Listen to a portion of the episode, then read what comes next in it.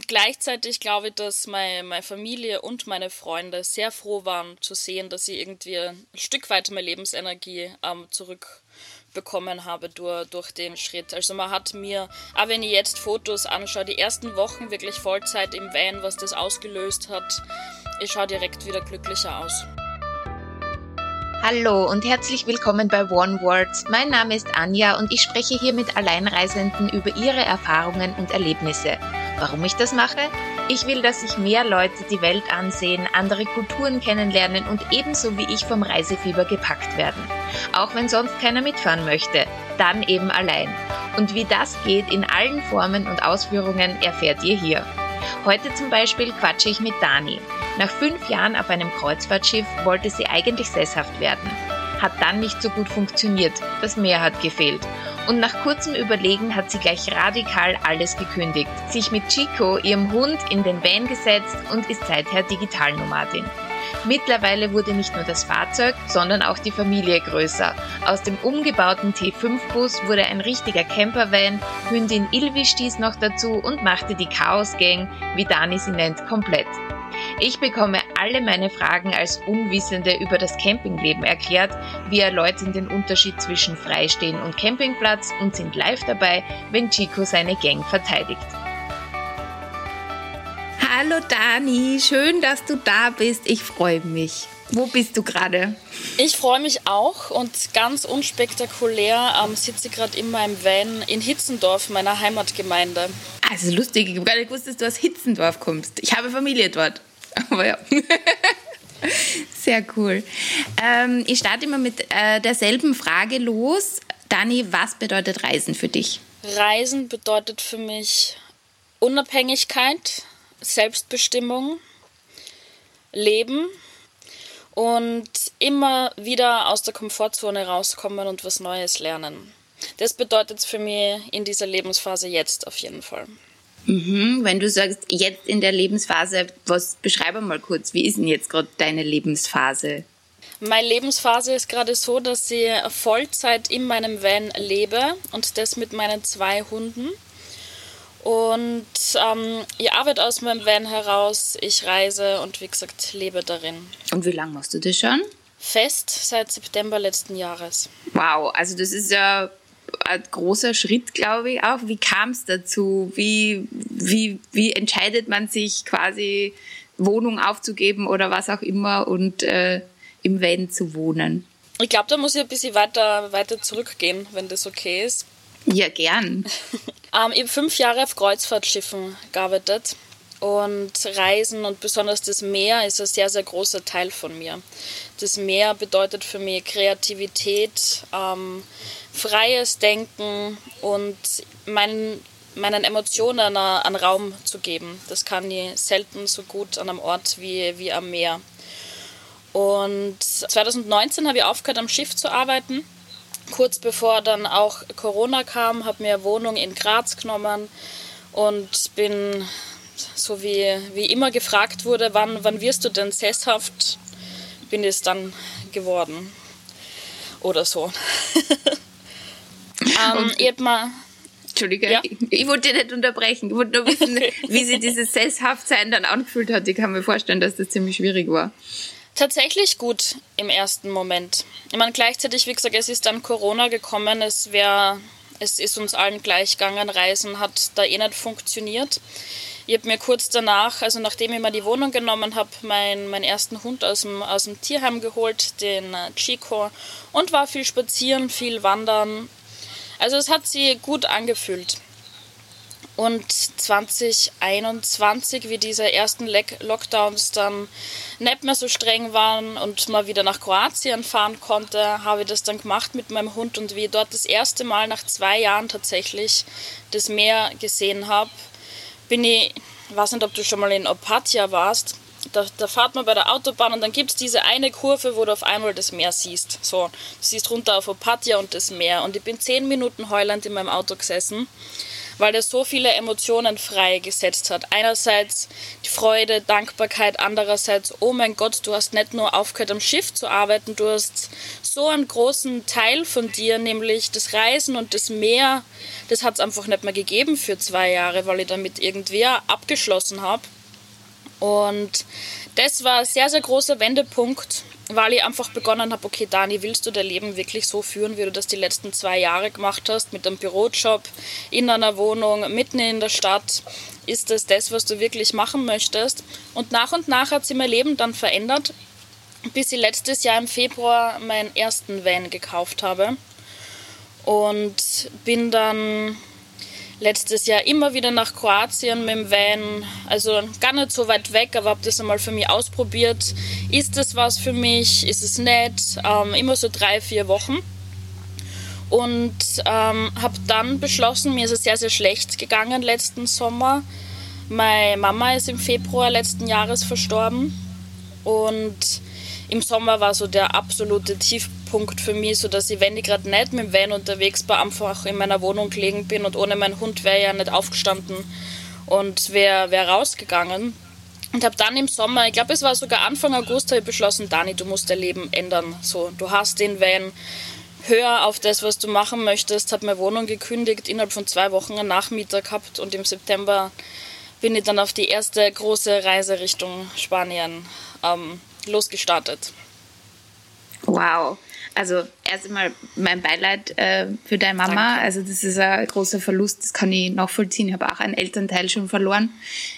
Ja, und das, das stoßt ja immer auch was an. Ich glaube, du hast ja kurz gesagt, das war eher auch so mit dem ersten Van, den du dir gekauft hast, so nach Corona. Also alles eine sehr intensive Zeit äh, gesellschaftlich, die, die auf uns und dann auf die nochmal extrem ähm, eingeprasselt ist.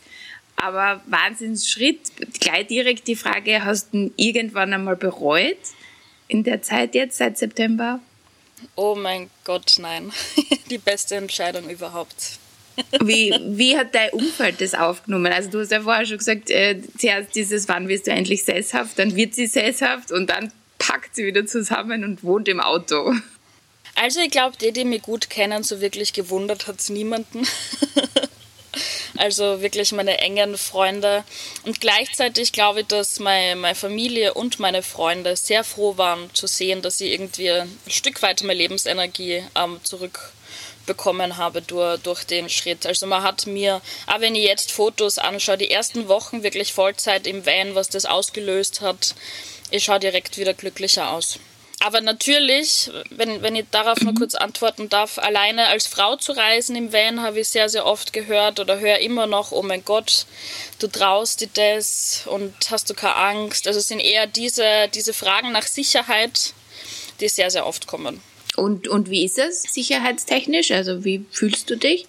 Sehr, sehr gut. Obwohl ich sagen muss, dass sicher meine Hunde, beziehungsweise der große Hund ist ein großer 35 Kilo Labrador Doggenmischling eine sehr, sehr große Rolle spielen. Gleichzeitig suche ich mir meine Plätze aus nach gewissen, nennen wir es einmal, Sicherheitsstandards. Mhm. Da wäre ich eh gleich in dieser logistischen Frage. Also A, wie ist das jetzt mit einem Hund? Also gestartet bist du ja mit einem Hund und dann kam ja noch ein zweiter dazu. Ich glaube, das werden wir dann auch noch kurz besprechen. Ähm, in, auf so engem Raum zu reisen und wie suchst du solche Plätze aus? Also wo findest du die? Ähm, zuerst zu den Hunden. Gestartet bin ich, wie du eben gesagt hast, mit einem Hund und in einem kleineren Van. Also ich habe letztes Jahr im Februar den ähm, an VW T5 gekauft. Du kennst sicher diese alten Rettungsautos, die es in Österreich gibt mit so einem hohen Dach. Ähm, in so eins habe ich mich verliebt und war bis Jänner diesen Jahres auch damit unterwegs. Und habe aber gemerkt, okay, dieser Lebensstil ist es für mich. Den möchte ich jetzt nicht nur drei, vier Monate machen, sondern ich sehe da, ich sehe kein Ende aktuell und habe aufgrund dessen mir einen größeren Van gekauft. Und hätte ich das nicht, könnte er keinen zweiten Hund haben, weil mit zwei Hunden wäre es in dem VW auf jeden Fall zu eng gewesen. Dadurch, dass natürlich Vanlife sehr viel Outdoor und Natur bedeutet, ähm, sind wir sowieso sehr viel draußen. Das heißt, es klappt mit zwei Hunden sehr gut. Die einzige Zeit, die ein bisschen kritisch war, war ich glaube, ich bin im April nach Hause gekommen, auch in Hitzendorf. Da hat es zwischendurch Minusgrade in der Nacht gehabt und ähm, sehr viel Regen und da war ich wirklich sehr viel drinnen mit den Hunden und das hat keinen Spaß gemacht. Wie, wie schaut so ein typischer Tag aus bei dir, also mit den Hunden? Wie kann man sich das vorstellen, wenn du sagst, du bist viel draußen? Mm, der typische Tag bei, bei mir schaut so aus, dass mir die Hunde so circa spätestens um 6 Uhr aufwecken und wir dann rausgehen, eine kurze Runde gehen. Ähm, sie werden gefüttert und die Arbeit dann ein paar Stunden. Ich bin selbstständig, ähm, über Werbeagentur und meine Fokuszeit ist meistens von, von 7 bis 11. Und danach gehört eigentlich der Nachmittag den Hunden und mir. Wir gehen lang spazieren, beziehungsweise jetzt im Sommer. Ich schaue, dass ich am Wasser stehe mit den Hunden, dass sie viel schwimmen können und so weiter. Und abends gibt es noch eine große Runde, damit die Kleine ein bisschen ausgepowert wird und ihr arbeitet noch einmal. Cool. Und wie findest du jetzt die, diese Plätze? Also wo schaust du da nach? Gibt es da spezielle Apps oder? Ja, genau. Da gibt es ähm, eine App, die, glaube ich, bei allen, die im Van unterwegs sind, sehr, sehr bekannt ist. Ähm, die heißt Park for Night. Und darauf ähm, kannst du einerseits filtern. Du kannst sagen, okay, ich möchte nicht auf Campingplätzen stehen, ich möchte nur frei stehen. Was gibt es da für Möglichkeiten? Du kannst da schauen, okay, wo, wo kann ich mein Wasser entleeren oder die Toilette entleeren. Das sind tatsächlich immer die größten Herausforderungen. Und ähm, es gibt Kommentare zu jedem Ort. Das heißt, wenn ihr jetzt seht, es steht bei einem Stellplatz schon dabei, Achtung, es wurde eingebrochen und wenn ihr dieses Kommentar nur von vor zwei Jahren gelesen habt, dann fahre ich dort nicht hin.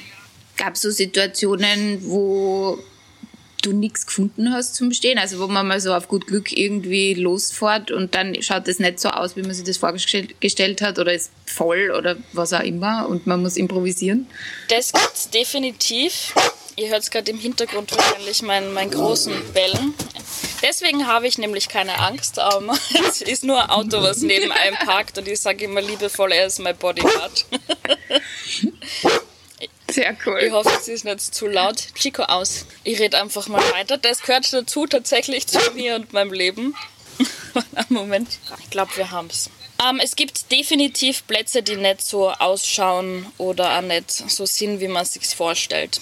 Gleichzeitig muss ich sagen, dass Vanlife mit Hunden, beziehungsweise auch mit Hunden, die eben sehr, sehr aufpassen, was für mich ein großer Vorteil ist, ähm, dass man sich seine Plätze aber sicher anders aussucht als Personen ohne Hunde. Ich schaue, dass ich viel alleine stehe, viel direkt in der Natur bin. Wenn ich sehe, da stehen Tür an Tür Vans, dann fahre ich weiter, weil ich weiß, dass mir das absolut nicht glücklich machen wird. Und was ist so die durchschnittliche Zeit, die du an einem Platz bleibst? Oder ist das ganz, ganz unterschiedlich? Ganz, ganz unterschiedlich. Kommt da darauf an, ob ich sage, okay, ich bin jetzt wirklich im Entdeckermodus und ich möchte, ähm, habe ein bestimmtes Ziel. Oder nein, ich möchte jetzt einmal bleiben. Also, aber es kommt da immer auf den Ort darauf an.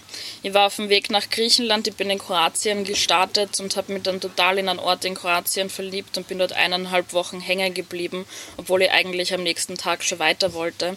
Und das ist aber Vanlife, so wie es gerade passt. So, so bleibe ich auch. Was war so besonders an dem Ort? Warum hat dir der so gefallen? Man ist direkt an der Küste gestanden. Links, rechts hinter mir war, war nur Wiese, Feld und vor mir direkt der Sandstrand, was ja schon sehr selten ist in Kroatien, dass du einen Sandstrand hast. Und es war absolut nichts los. Es sind vielleicht tagsüber zwei Fischer gekommen und ansonsten waren wir dort alleine und das ist halt das absolute Paradies für mich persönlich. Klingt, äh, klingt richtig cool. Und vor allem, weil du, du bist ja nie alleine in dem Sinne. Ne? Also du hast ja deine zwei Hunde und bist immer irgendwie, hast Ansprache unter Anführungszeichen. Das ist dann schon schön. Das ist richtig, ja. Wie geht's dir so mit Alleinsein und äh, Einsamkeit, wenn du da so unterwegs bist? Also jetzt abgesehen von den Hunden, trifft man immer viele Leute, kommt man leicht ins Gespräch oder? Also generell bin ich sehr, sehr gerne alleine und sehr gut im Alleinsein. Ich bin ein sehr introvertierter Mensch und mir kosten, kostet der Austausch mit Menschen ähm, sehr viel Energie. Und hab's da, wenn ich in der Stadt war, generell am Wochenende habe ich keine Energie gehabt und ich habe mich meistens zurückgezogen. Das heißt, ich bin sehr, sehr gerne alleine. Natürlich gibt es Momente, wo du gern Gesellschaft hättest, Und im Vanlife, wenn du das möchtest, dann ist das an sich ja sehr, sehr gut möglich. Dass du sagst, okay, dann stelle ich mir halt einmal zu einem Platz, wo schon andere sind und suche mir nicht extra den Platz, wo ich wirklich ganz alleine bin. Mich würde nochmal dieser technische Part interessieren. Also, wie du dir den Bus gekauft hast. Wie war das? Hast du die vorher schon gut auskennt mit Camping oder war das was komplett Neues, was du da ausprobiert hast? Weil ich würde jetzt ich, habe noch nie in einem Campingvan übernachtet. Ich komme technisch, glaube ich, schon klar. Ich kenne mich mit Autos aus, aber ich werde dann trotzdem sagen, okay, wie, was muss ich da jetzt machen? Was muss ich ausleeren? Wasser, hä? Gas, I don't know. Man muss unterscheiden zwischen dem VW, den ich gehabt habe, und dem Auto, das ich jetzt fahre. Der VW war sehr einfach. Der war, der war selbst umgebaut vom Vorbesitzer und da hat es jetzt nicht viel technisches Blabla gegeben. Zwei Wasserkanister, einer war für Frischwasser, der andere für Abwasser und zwei Steckdosen, die funktioniert haben, wenn ich nicht gerade an einem Campingplatz am Landstrom gewesen bin. Das war sehr, sehr einfach. Und wie man jetzt im Jänner oder Februar ähm, den neuen Van gekauft habe, der ist von der Marke Pössl. Ähm, ich habe immer gesagt, dass das so ein altes Menschenauto ist weil das halt, die schauen alle gleich aus und meine, du siehst jetzt im Hintergrund diese Bezüge, diese Sitzbezüge, das ist halt so absolut nett meines. Aber ihr habt einen eigenen Sitz- und Arbeitsbereich, ihr habt Dusche, ihr habt Toilette. Also es ist viel komfortabler auf jeden Fall. Und wie ich dort die Einschulung bekommen habe für dieses Auto, habe ich mir gedacht, oh mein Gott, Nämlich so wie du sagst, da ist das Gas, da sind diese Sicherungen, hier vorne befinden sich noch 100 Sicherungen mehr und hier kannst du das ablesen. Und ich habe mir gedacht, oh mein Gott, ich will mein VW zurück. da gibt es einiges zu beachten, auf jeden Fall. Und bevor ich mir den ersten Van gekauft habe, habe ich keinen Plan gehabt. Wir waren als, als Kinder, waren wir sehr oft campen, aber das ist halt auch schon Jahre her. Und ansonsten habe ich mich tatsächlich sehr von Instagram inspirieren lassen auch. Ich, ich folge da einer Amerikanerin.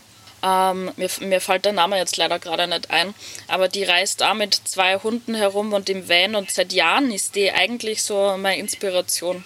Ja, sehr cool. Ja, Instagram hilft da sicher, aber gibt es irgendeine Geschichte oder Story, wo du sagst, ja, da ähm, kam ich an meine Grenzen oder, oder das hat mich total überrascht, mit dem habe ich überhaupt nicht gerechnet? Oder? Ähm, wie ich losgefahren bin mit dem Pössl, war, es war wie gesagt Jänner oder Februar, es war sehr, sehr kalt. Und der hat da eine Sicherung drin, dass wenn es innen weniger als 5 Grad hat, dass ähm, sich ähm, direkt diese Wasserventile öffnen und das Wasser unten rausfließt, damit einfach nichts einfrieren und somit platzen kann. Jetzt habe ich das Wasser zu Hause gar nicht befüllen können, bevor ich los Richtung Kroatien gefahren bin, weil es waren, weiß ich nicht, 0 Grad draußen. Bin nach Kroatien gefahren, war dem Campingplatz und habe dort Wasser eingefüllt und ich schwöre dir, fünfmal ist jedes Mal das Wasser unten wieder rauskommen. Ich wieder Wasser eingefüllt, beim zweiten Mal ist mir tatsächlich auch schon der Schlauch geplatzt. Das heißt, ich bin dann mit Kanistern gelaufen, das ist ein 110 Liter Wassertank. Und wie gesagt, fünfmal habe ich das Spiel gemacht und da habe ich mir wirklich gedacht, Gott sei Dank ist A, der Campingplatz leer, weil wenn mich jemand beobachtet, fragt sie der, wie, wie kann die überhaupt alleine unterwegs sein? Aber dann, danach ist es bergauf gegangen mit uns. Ah, okay. ja, also ich glaube schon, dass es da sicher also Situationen gibt, wo man vielleicht verzweifelt. Ich habe, glaube ich, eh auf Instagram gesehen, du hast vor kurzem erst einen, einen Platten gehabt, ne? Ja. Was ist da passiert? Also das war die, die erste Situation, die ein bisschen ungut war. Ich war gerade in Albanien und ich habe mehrere schlechte Tage hintereinander gehabt. Ähm, Albanien ist eines der für mich spannendsten, schönsten und aufregendsten Länder. Aber ich war jeden Tag zwischen ich liebe es und ich hasse es. Aufgrund der Situation mit, mit Straßenhunden, mit dem Tierleid, das du dort siehst. Du siehst sehr viel Müll auf den Straßen. Aber die Herzlichkeit der Menschen macht das alles wieder wett und gleichzeitig ja die schöne Natur. Auf jeden Fall hat mir diese Situation mit diesen Straßenhunden, wenn man eigene Hunde hat, ist es absolut stressig, immer wieder Straßenhunden zu begegnen, weil du nie weißt, wie sie reagieren, aber wenn sie bei Menschen sehr, sehr freundlich sind. Und habe einen wirklich schlechten Tag gehabt und habe da, oder mehrere, und habe dann beschlossen, okay, Albanien ist für mich beendet. Leider, schweren Herzens. Und ähm, bin relativ früh aufgestanden und habe gewusst, ich habe jetzt circa fünf Stunden zur Grenze nach Montenegro und das ist meine Tagesetappe. Ich bin um 7.30 Uhr losgefahren und um 7.40 Uhr bin ich mit dem Reifenplatzer auf der albanischen Autobahn gestanden. Ich habe mir nur gedacht, wirklich so. Aber das ist halt, wenn es schon schlecht ist, dann, dann wird es richtig blöd. Mhm. Es ist Gott sei Dank nichts passiert. Also es gibt ja Reifenplatzer, die, die gehen schlechter aus. Es war alles okay. Ich habe in Ruhe auf die Seite fahren können. Ich habe vor drei Monaten oder zwei Monaten mich beim ÖMTC angemeldet aber auch nur deswegen, weil ich einen Ankaufstest für meinen alten VW gemacht habe. Davor war ich kein ÖMTC-Mitglied und dort hat man den Schutzbrief. Das heißt, auch wenn ich irgendwo anders im Ausland bin, kann ich anrufen und die kümmern sie. Und das habe ich ja gemacht. Ich habe beim ÖMTC angerufen, habe durchgegeben, was das Problem ist. Und eineinhalb Stunden später ist ähm, Unterstützung gekommen. Unterstützung in Form äh, von sechs Herren, wo ich mal gedacht habe, okay, in Theorie könnte man ja alleine so einen Ersatzreifen wechseln, aber dann sieht man, okay, sechs Herren kommen, gut, habe ich darauf, dass ich darauf gewartet habe. Die haben ihn dann gewechselt, die waren sehr, sehr nett, haben gesagt, okay, treffen wir uns bei der nächsten Tankstelle, wir schauen einen Reifendruck bei allen anderen an, haben ihn auf einen Café eingeladen und dann habe ich gesagt, okay, ich würde gern direkt in der Werkstatt, damit ich einen neuen Ersatzreifen habe, weil es ist doch nur ein Stückchen bis nach Österreich zurück. Nicht, wenn noch mal was passiert, dass ich dann ohne dastehe. Und einer der Herren ist dann mit mir 20 Minuten weitergefahren zu einer Werkstatt, hat dort alles ausverhandelt für mich, hat alles für mich vorgestreckt, weil ich kein Bargeld mehr gehabt habe, weil ich ja eigentlich an dem Tag Albanien verlassen wollte und somit auch das Geld ausgegeben habe ist dann nur 30 Minuten weitergefahren mit mir in ein Dorf, wo es ein ATM gegeben hat, damit ich Geld abheben kann. Und das hat er alles kostenlos gemacht. Also der war vier Stunden mit mir unterwegs an dem Tag und das kostenlos. Und das war wieder so typisch für mich ein Albanien-Moment. Es ist was für mich Blödes passiert, aber die Menschen dort haben es wieder absolut toll gemacht, diese Situation. Ja, das, also die Gastfreundschaft in, äh, überall eigentlich oder die Hilfsbereitschaft, ich glaube, das kann ja in Österreich genauso passieren, aber es ist immer wieder überraschend und schön einfach, gerade wenn man sich so schlecht fühlt, ne? weil wenn man gerade so einen Scheißtag hat, einfach, dass dann jemand kommt und sagt, hey, ich helfe da und ähm, wir kriegen das schon hin. Das ist richtig. Gleichzeitig war das der erste Moment, um wieder zurückzukommen zu der Frage, ob ich Angst habe alleine, sage ich ja immer nein, ich habe meine Hunde dabei und es kann gar niemand nahe zu meinem Bus oder ähnliches kommen. Und meine Hunde waren aber im Van, Gott sei Dank war es an dem Tag nicht so heiß, wie 30 Minuten mit, mit ihm in das Dorf gefahren bin, alleine im Auto. Und da habe ich mir auch gedacht, ich habe ein gutes Bauchgefühl, ich habe generell ein, ein sehr, sehr großes Vertrauen in Menschen. Und da habe ich mir aber gedacht, jetzt könnte mir mein Hund nicht helfen, wenn was wäre. Und da ist es, glaube ich, ja immer wichtig, wenn man alleine reist, dass man trotzdem ein bisschen Sicherheitsdenken noch hat. Und ich ähm, habe meinen besten Freundinnen den Live-Status und Live-Standort auf WhatsApp geschickt, sodass die trotzdem immer wissen, wo ich bin. Und ja.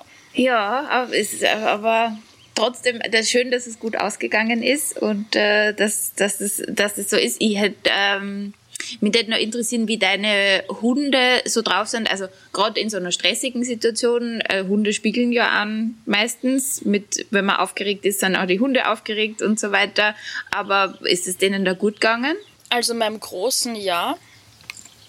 Der hat anfangs natürlich gebellt, wie die sechs Herren um den Van herumgestanden sind. Und die haben mir noch gemeint, sie können ihn ein bisschen ärgern, wo ich mir denke, wenn du die Hand jetzt durch, diesen, durch das Fenster streckst, keine Ahnung, was dir passiert, aber ich würde es nicht tun.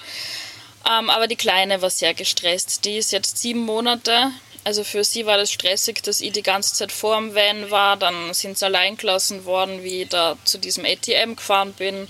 Die ganzen Menschen rundherum. Also es war für sie sehr, sehr stressig und seitdem müssen wir tatsächlich ja wieder das Autofahren üben weil sie äh, sehr gestresst ist. Sie findet keine Ruhe beim Autofahren aktuell. Okay, das äh, habe ich mir auch schon gedacht. Es gibt, es gibt ja Hunde, die nicht Auto fahren wollen, mögen oder denen schlecht wird, also so wie wir reisekrank werden. Ähm, Geht es denen also, das ist bei deinen Hunden eher nicht das Problem, also jetzt abgesehen von dem, dass, dass sie jetzt wieder ein bisschen üben muss? Nein, also der Große, der Chico, schlaft tief und fest. Der sitzt bei mir im Beifahrersitz, ist dort gesichert und der, der schlaft ganz entspannt. Ähm, wie ich sie geholt habe im Februar, habe ich mir nie gedacht, dass er so gut werden wird, weil die hat geschrien und gezittert und es war einfach der absolute, die absolute Stresssituation für alle Beteiligten und hat sie jetzt aber auch daran gewöhnt. Und sie ist nicht ganz so entspannt, sie schlaft noch nicht beim Fahren so entspannt wie er, aber es geht ihr besser dabei.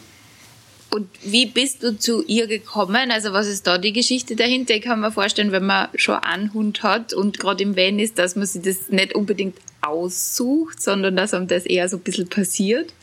Ja, die Ilvi war, war Schicksal, würde ich sagen, auf mehreren Ebenen. Ähm, ich habe den Winter über in Spanien verbracht und habe mir eben dann schon vorab, bevor ich nach Hause gekommen bin, diesen Pössl gekauft.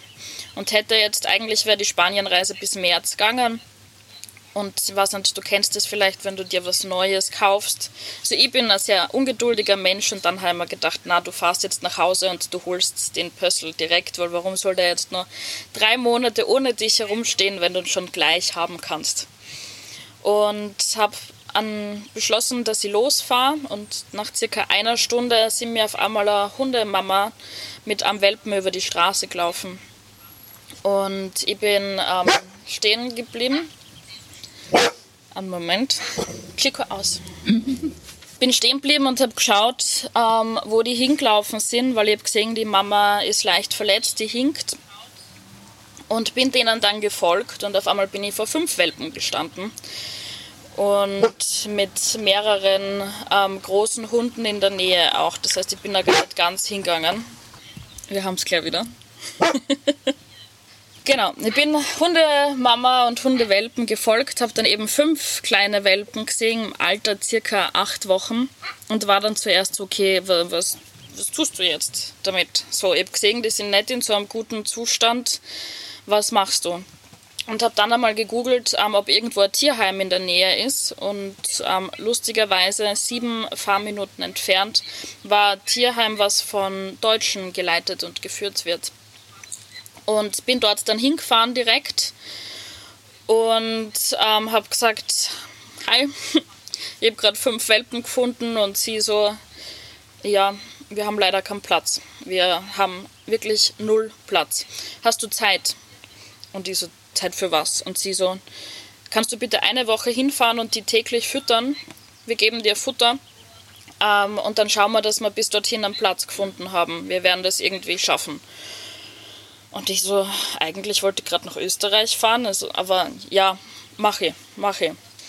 Und das habe ich dann gemacht. Eine Woche bin ich tagtäglich dorthin, habe ihnen Futter gebracht, habe ihnen Wasser gebracht. Ähm, sie waren sehr verängstigt und sie sind aber immer ein bisschen näher gekommen, bis ich manche von ihnen streicheln durfte. Habe gleichzeitig in dem Tierheim ausgeholfen, war mit den Hunden dort spazieren.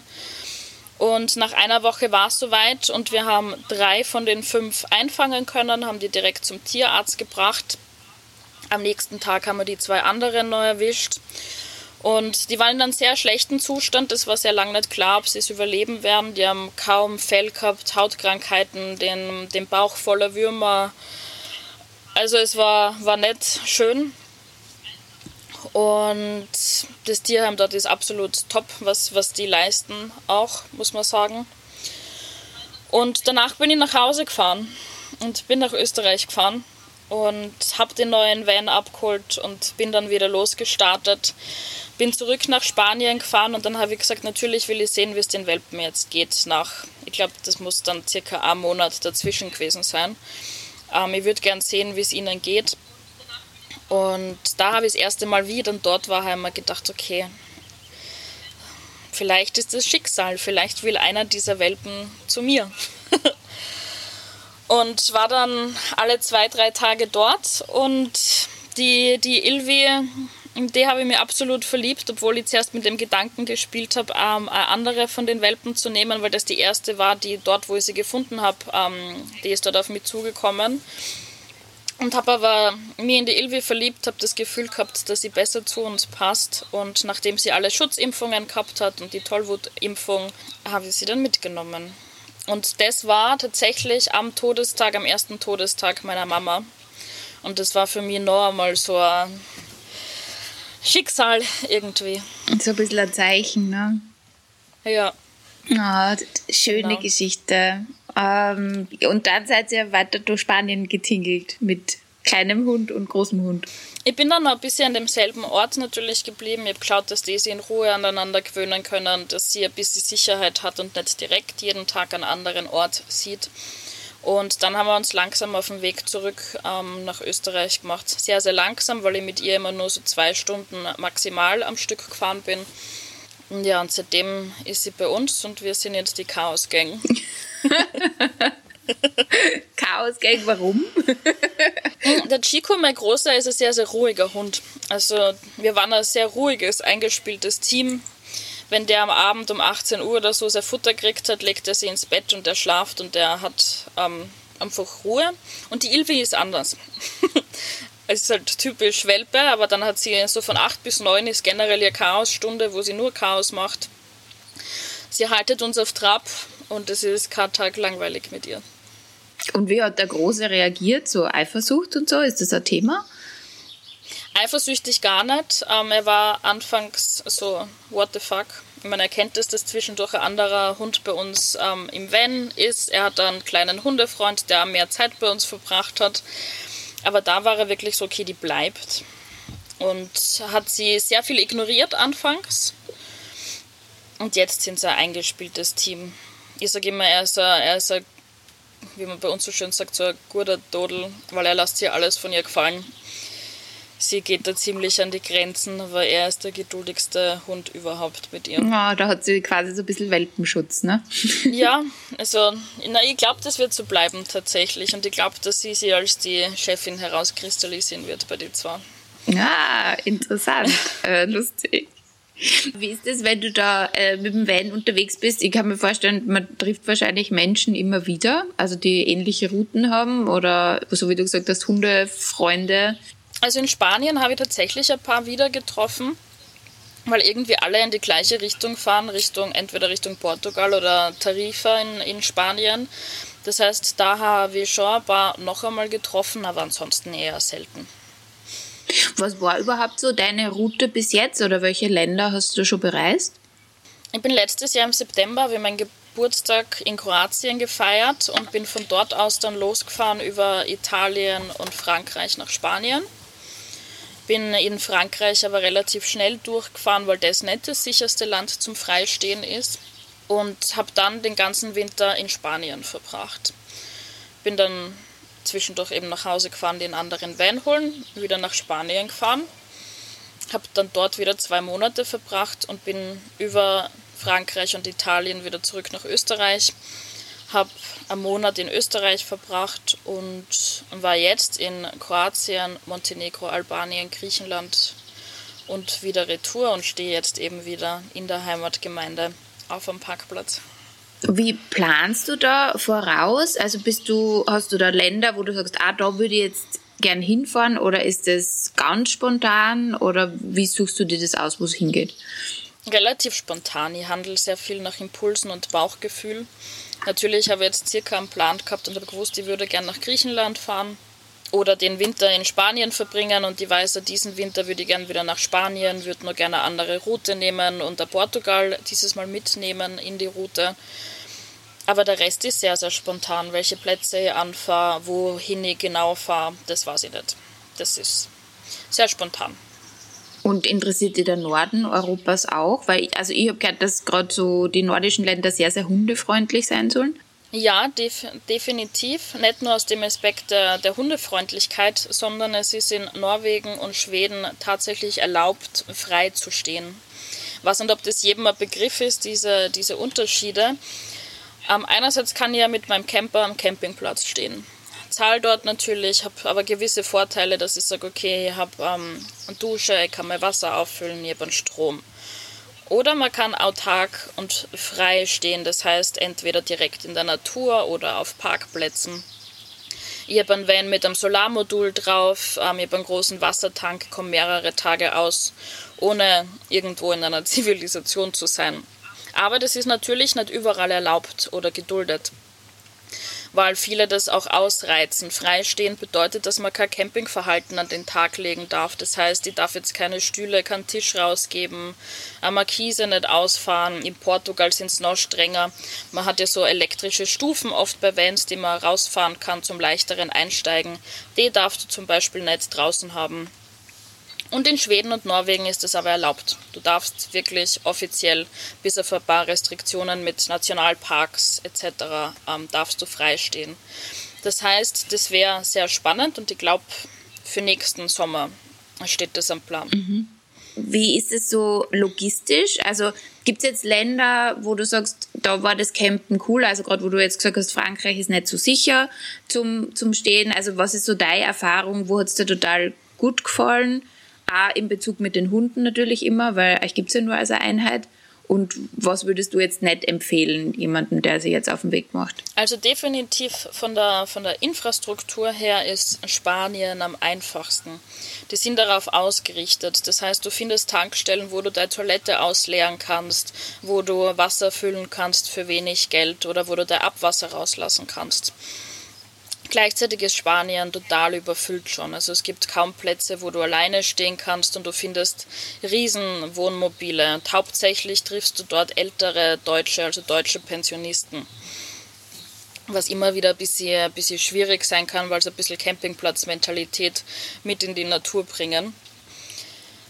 Ich würde Italien und Frankreich nicht zum Freistehen empfehlen. Auf, aufgrund, es ist ein Sicherheitsaspekt. Man, man liest sehr oft, dass eingebrochen wird oder sie haben unterschiedliche Tricks, dass bei der Tankstelle vielleicht ein Reifen aufstechen oder irgendwas und kurz später unterstützen sie die dann, wenn es soweit ist. Griechenland soll sehr, sehr schön sein zum Freistehen, aber das sind halt alles Dinge, die ich nur in der Off-Season empfehlen würde. Ich bin jetzt zu spät losgefahren Richtung Griechenland. Jetzt hat die Hauptsaison schon begonnen, es ist alles voller geworden. Ist vielleicht als Reisende ohne Hunde okay, aber mit zwei schwarzen Hunden bei der Hitze musst du natürlich immer schauen, dass du am Wasser stehst, dass die zwischendurch sie abkühlen können im Wasser. Aber gleichzeitig willst du ja respektvoll sein den anderen Urlaubenden gegenüber und vor allem den Locals. Und da sieht man es nicht gern in der Hauptsaison, wenn du zwischen den Schirmen mit deinen zwei Hunden dann durchlaufst, damit die ins Wasser können. Also darauf würde ich achten, auf jeden Fall. Aber Infrastruktur und dieses Logistische ist immer ein Thema. Das ist ja das, was mir jetzt in Österreich sehr, sehr schwer fällt, weil Österreich halt oder auf jeden Fall Graz Umgebung nicht darauf ausgerichtet ist, auf Camper im Speziellen. Und vor welchen Herausforderungen stehst du da genau und wie löst du das? Also die Herausforderungen sind A, wo darf ich stehen? Wo ist es geduldet? Und vor allem, wo kann ich mir Wasser entleeren, wo kann ich Wasser füllen. Klar, jetzt bin ich in der Nähe von meinen Freunden. Es gibt welche mit Garten, die einen Gartenschlauch haben, wo ich sage, okay, ich kann das Wasser füllen, aber trotzdem musst du einen Ort finden, wo du dein Wasser wirklich auslassen darfst. Dieses Grauwasser, wo ich sage, das ist ja alles vom, vom Geschirr abwaschen und vom Duschen, muss ja auch wieder raus und dasselbe mit der Toilette. Jetzt gibt es bei uns zum Beispiel einen Campingplatz, da kannst du hinfahren, zahlst 5 Euro und du kannst das alles machen aber es ist einfach schwerer, weil du immer wieder zu diesem einen Ort beispielsweise ähm, zurück musst. Mhm. Also schränkt dein Radius schon sehr ein wahrscheinlich. Man lernt mit der Zeit. Also davor habe ich wirklich geschaut, wo, wo ist es möglich und jetzt gehe ich aktiv auf die Menschen zu und sage, hey, darf ich das machen und, und gehe zu Campingplätzen. Ich habe mir anfangs immer schlecht gefühlt, zu einem Campingplatz zu fahren und nur zu fragen, darf ich das jetzt auslassen und möchte aber eigentlich gar nicht über Nacht bleiben. Aber das habe ich jetzt abgelegt. Und wie geht es dir so mit Kochen? Also kochst du immer im Van oder gehst du eher essen oder wie machst du das? Wenn ich unterwegs bin, koche ich eigentlich immer und gehe eher weniger essen. Jetzt, wo ich in der Heimat bin, ist es ein bisschen wieder mehr essen oder bestellen, weil ich das so cool finde, wenn ich endlich wieder Essen bestellen kann. Ich, das, ich vermisse das, wenn ich unterwegs bin. Aber an sich koche ich. Also ich habe einen, hab einen Kühlschrank, ich habe ein kleines Gefrierfach und koche mit Gas. habe zwei, zwei, wie heißt das? Herdplatten, also ja, so. ja. Herdplatten, danke. genau, also bin da überhaupt nicht eingeschränkt. Hm, und wie ist es mit Hundefutter? Also kriegen die dann in jedem Land was anderes oder wie hast du die da eingestellt? Ähm, nein, mir ist es sehr wichtig, dass meine Hunde immer das gleiche Futter bekommen, weil eine Futterumstellung immer wieder ein bisschen Stress für, für den Magen bedeutet. Manche reagieren empfindlicher darauf, manche nicht. Beim, beim Chico habe ich gewusst, das dauert immer wieder ein paar Tage, bis er sich darauf eingestellt hat. Und habe einerseits für circa zwei Monate Futter mit oder drei Monate und bin jetzt aber draufgekommen, dass in Spanien sowas ähnliches wie ein Fressnapf gibt, heißt einfach nur anders, aber es hat die gleichen Marken dort. Und habe Seifutter dann dort auch gefunden. Aber man kann natürlich, wenn ich sage, ich bin jetzt sechs Monate unterwegs, ich kann jetzt nicht, der Hund braucht an so einen 12, 13 Kilo Sack im Monat, jetzt habe ich zwei, das heißt, ich brauche das Doppelte. Das kann ja nicht alles einpacken, dann habe ich sonst keinen Platz mehr. Ein Anhänger hinten dran, nur mit Hundefutter. Hundespielzeug und Hundefutter. Ja, das hätten sie sicher super finden. Wie ist es mit Partnerschaft? Also ich gehe jetzt einmal davon aus, du bist Single, wir haben da jetzt gar nicht drüber, drüber gesprochen. Ähm, aber wenn du jetzt jemanden kennenlernen würdest und der sagt, boah, dieses Vanlife kann ich mir jetzt nicht vorstellen, würdest du dann sesshaft werden? Ist das in deinem, ist das in deinem Horizont oder sagst du, na, jeder, der mit mir sein will, muss dieses Leben mitleben für die nächsten fünf Jahre oder so? Mm, also, ich glaube, ich gebe niemandem die Möglichkeit, mich kennenzulernen, wenn er nicht dieses Leben führt. Weil ich bin ja so kurz an den unterschiedlichen Orten, dass ich da ja gar kein Local kennenlernen kann oder so gut kennenlernen kann, dass das ein Thema werden würde. Natürlich jetzt in Graz, jetzt bin ich wieder ein bisschen länger in Graz, kann schon sein, dass man sich mal mit jemandem trifft. Aber da bin ich relativ realistisch, dass das jetzt nicht wirklich was werden kann und das möchte ich auch gar nicht, weil so wie du sagst, ähm, ich will ja gar nicht vor diese Entscheidung gestellt werden. Ich habe letztes Jahr im Oktober in, in Spanien jemanden kennengelernt, der auch mit dem Van unterwegs ist. Wir waren insgesamt circa vier Monate gemeinsam unterwegs. Das heißt, sowas funktioniert. Andere Gleichgesinnte kennenlernen, mit denen man dann gemeinsam reist. Aber jemanden, der gar nichts mit dem Leben anfangen kann, möchte ja gar nicht so gut kennenlernen, weil ich mich aktuell einfach nicht einschränken möchte. Mhm.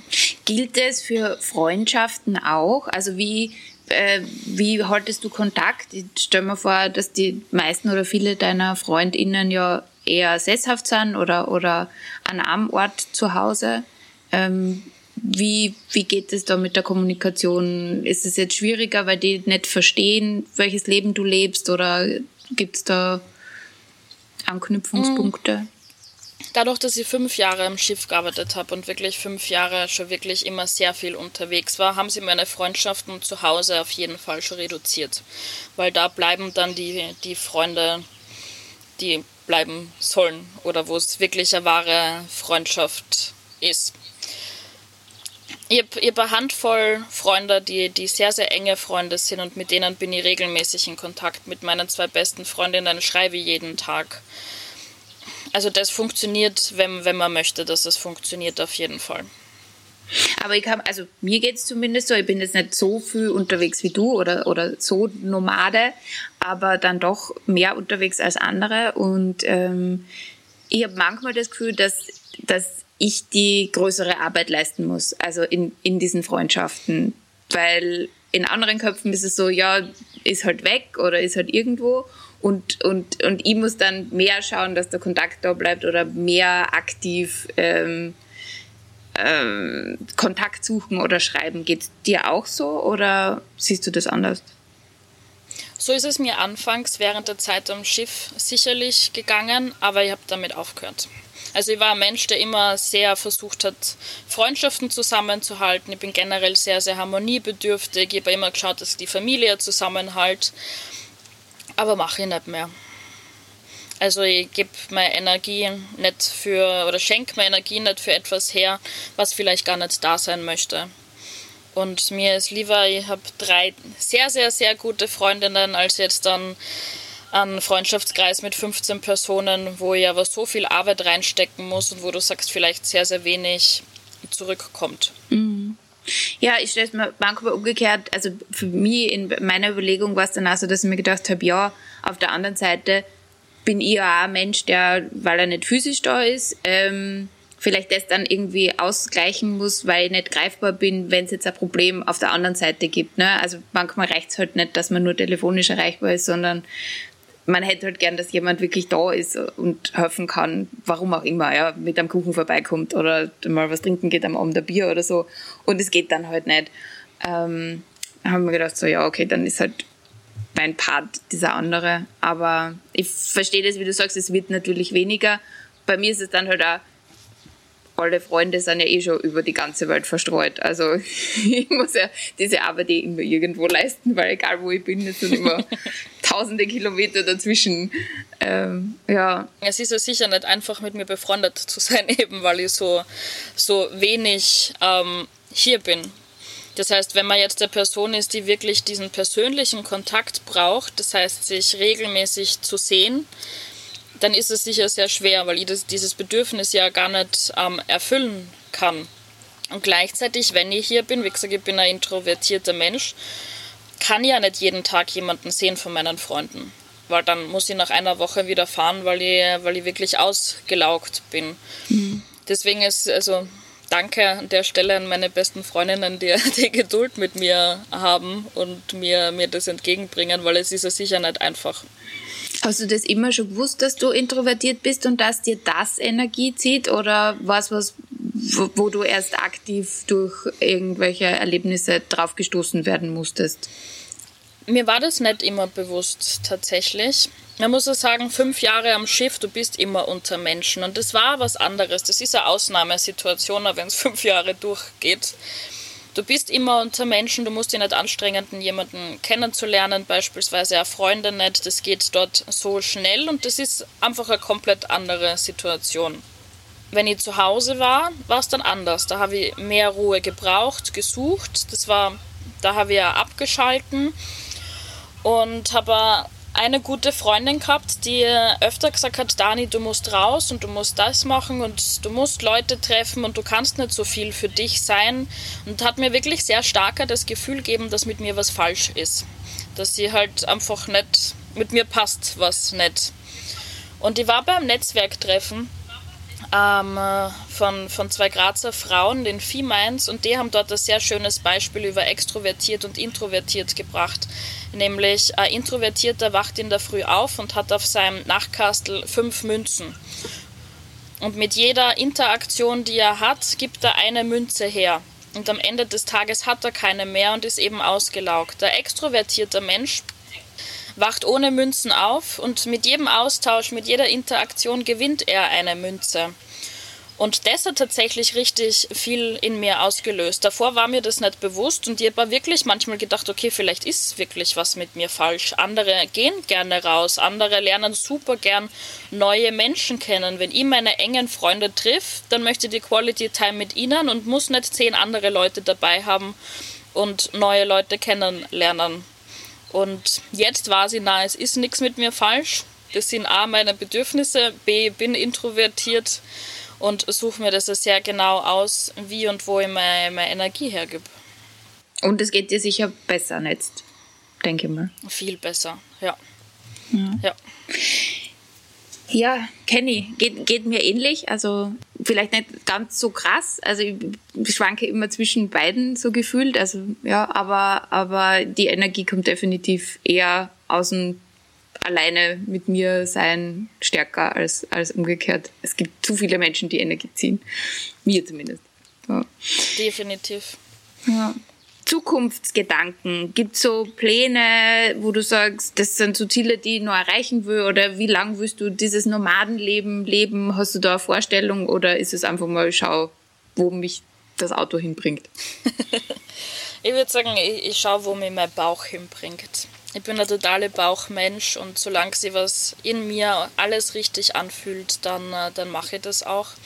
Das habe ich schon immer auf meinem Bauch gehört und Es ist kein Ende in Sicht. Solange es mich glücklich macht, ähm, werde ich das Leben so führen und du weißt ja nie, was kommt. Du hast die, die Frage nach der Partnerschaft ähm, gestellt. Mein, meine optimale Vorstellung wäre natürlich, dass ich sage, ich lerne jemanden kennen, der genau dieses Leben auch führt und man macht diese Zeit gemeinsam. Aber ich und, und Pläne, das passt nicht wirklich zusammen aktuell. Sehr cool.